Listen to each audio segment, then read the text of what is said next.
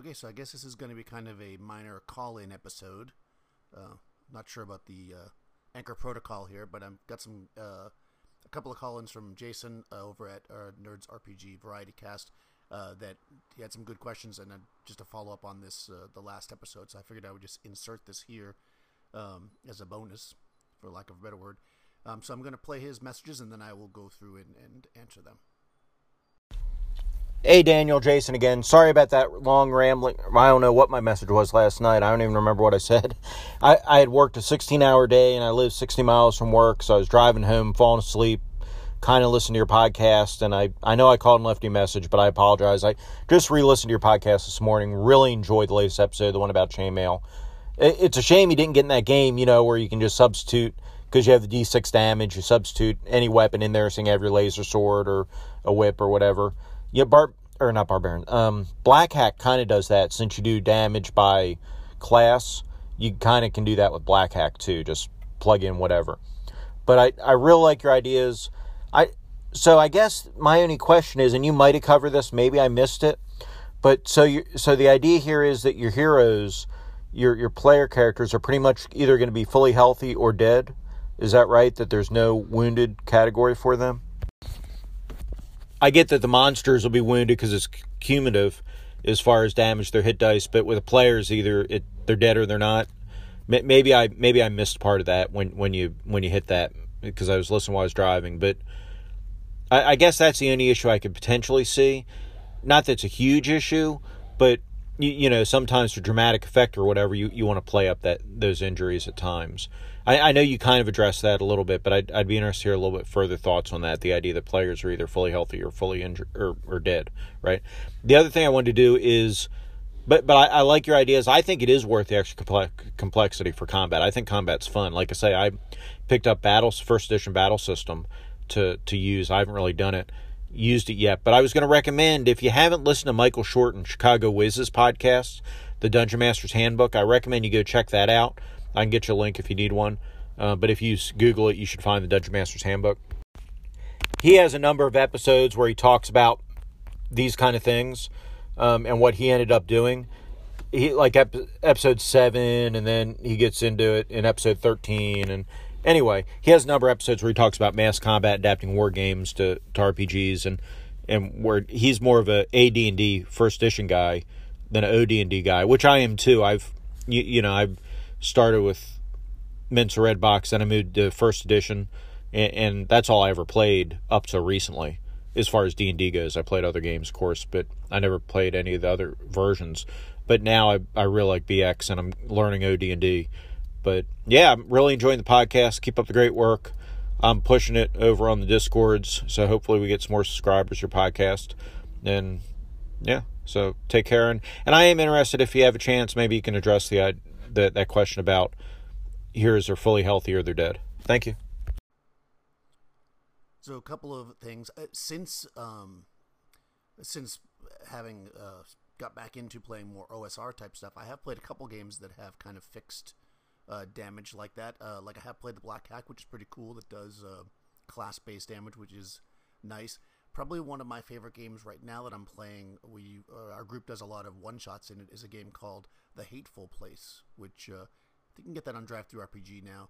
That for a while you could only get it printed on Lulu, so maybe it wasn't getting around as much. But uh, it's a pretty simple game with only three stats, and it, it's very very open ended. Um, and yeah, everything does the same damage as long as you're hitting them with a legitimate weapon. It all does the same damage. It's all just flavor and because of that, we have been playing all kinds of things in it, from uh, Sword and Planet to underwater adventures to to fantasy, of course, to sci-fi to westerns.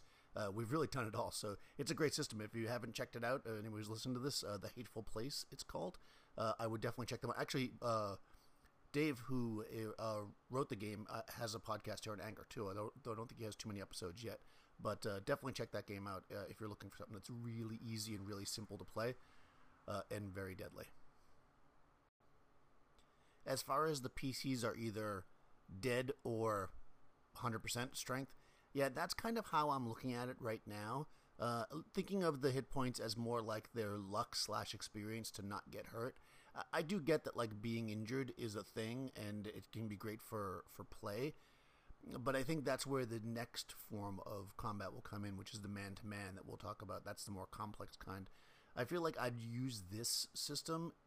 I'm planning on using it in more kind of combat where, um, you know, you wouldn't necessarily. It would be much more abstracted.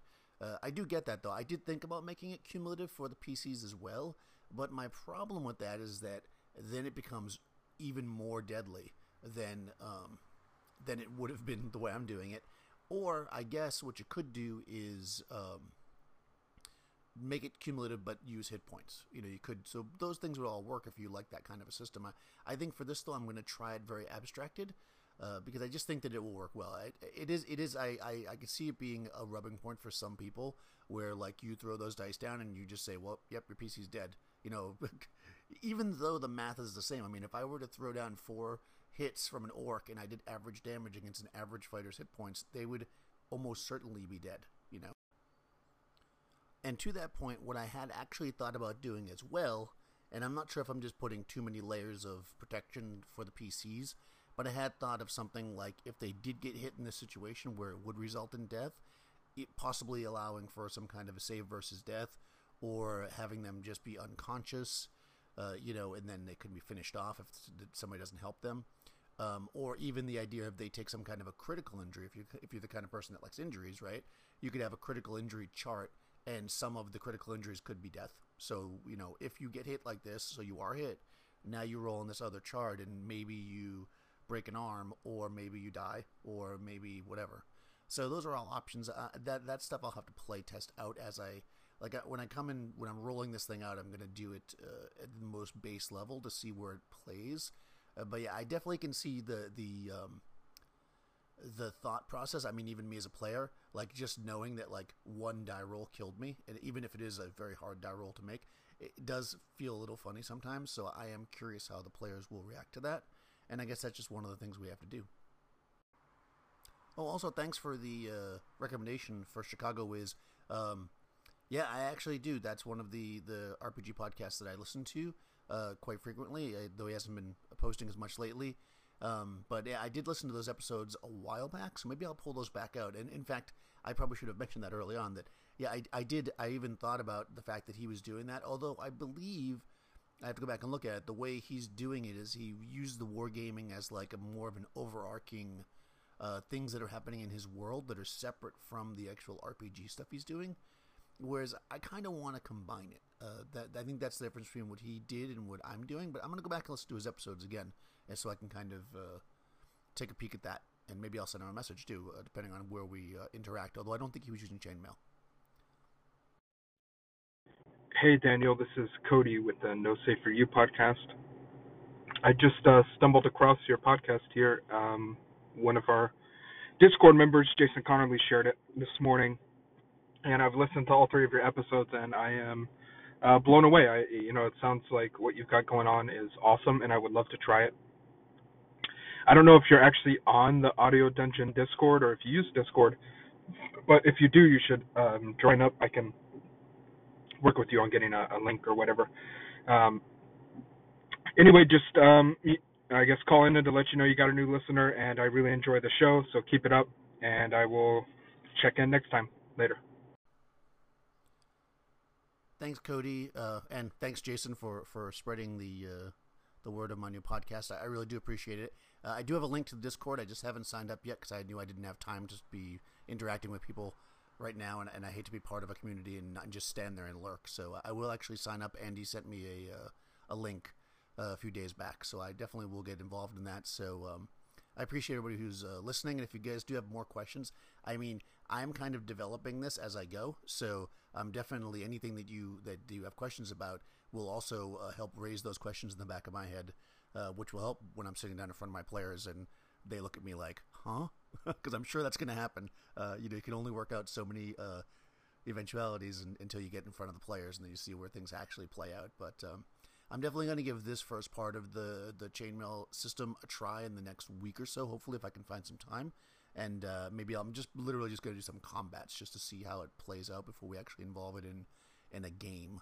You know, I don't want to like hold up uh, uh, all all kinds of fun roleplay to to test out a new mechanic. So um, as I do that, I'll definitely give some play reports here and see how that works out.